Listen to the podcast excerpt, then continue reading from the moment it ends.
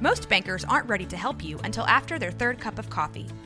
But with Central National Bank's after hours service, you don't have to wait for the bank lobby to open to get help.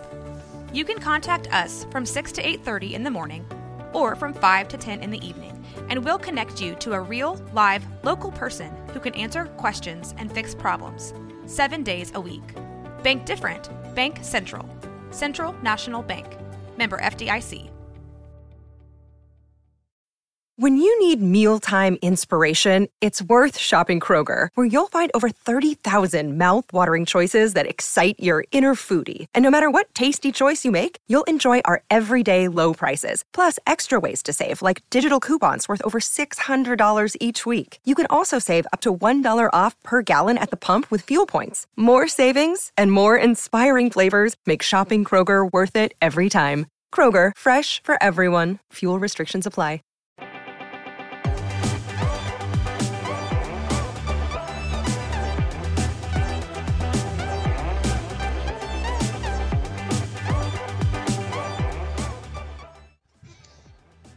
I'm always looking for new stories about Texas, but this one, it found me in the strangest of ways. I'd never heard anything about this topic before, not even a mention in the thousands of articles that I've read about Texas, so I was a bit taken aback.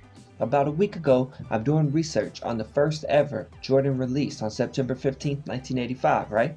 So I pull up some archival newspapers and begin to flip through. I'm in the middle of the page, I think it's the Chicago Tribune Herald, like page 9, I look in the top right hand corner and it says Texas Colorado Tomato War.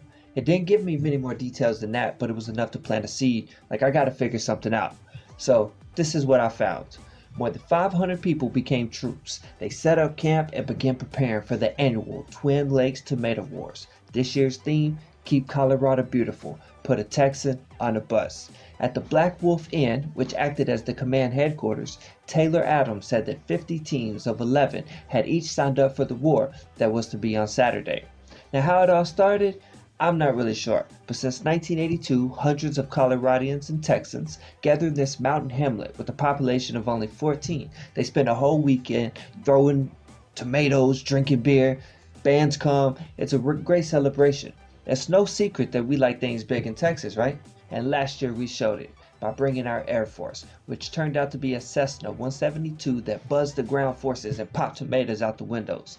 This year, Adams said, there were rumors of a squadron of Lear jets flying up from Garland, Texas to bomb everybody. The Texans have also been known to float a kayak navy on one of the lakes in the area, about 35 miles east of Aspen. You know how Texans are, Adams says. They always have to show up, everybody.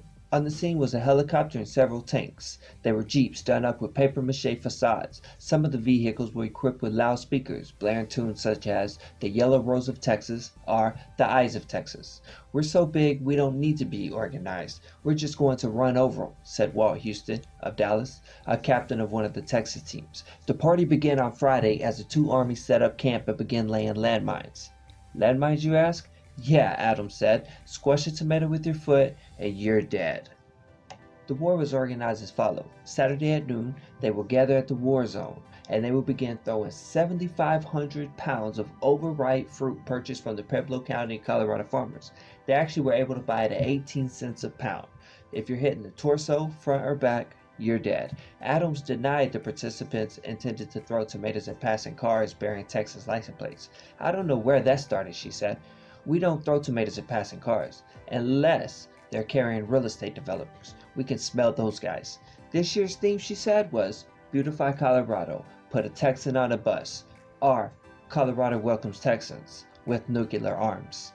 A snowstorm moved into the area early Friday, and Adams said even the weather would operate in favor of the Texans because, well, they wear white. We're beginning to wonder whose side God is on, she remarked. There's not a lot of snow, just a little dusting but it's enough to give the Texans the edge. War is hell, you know.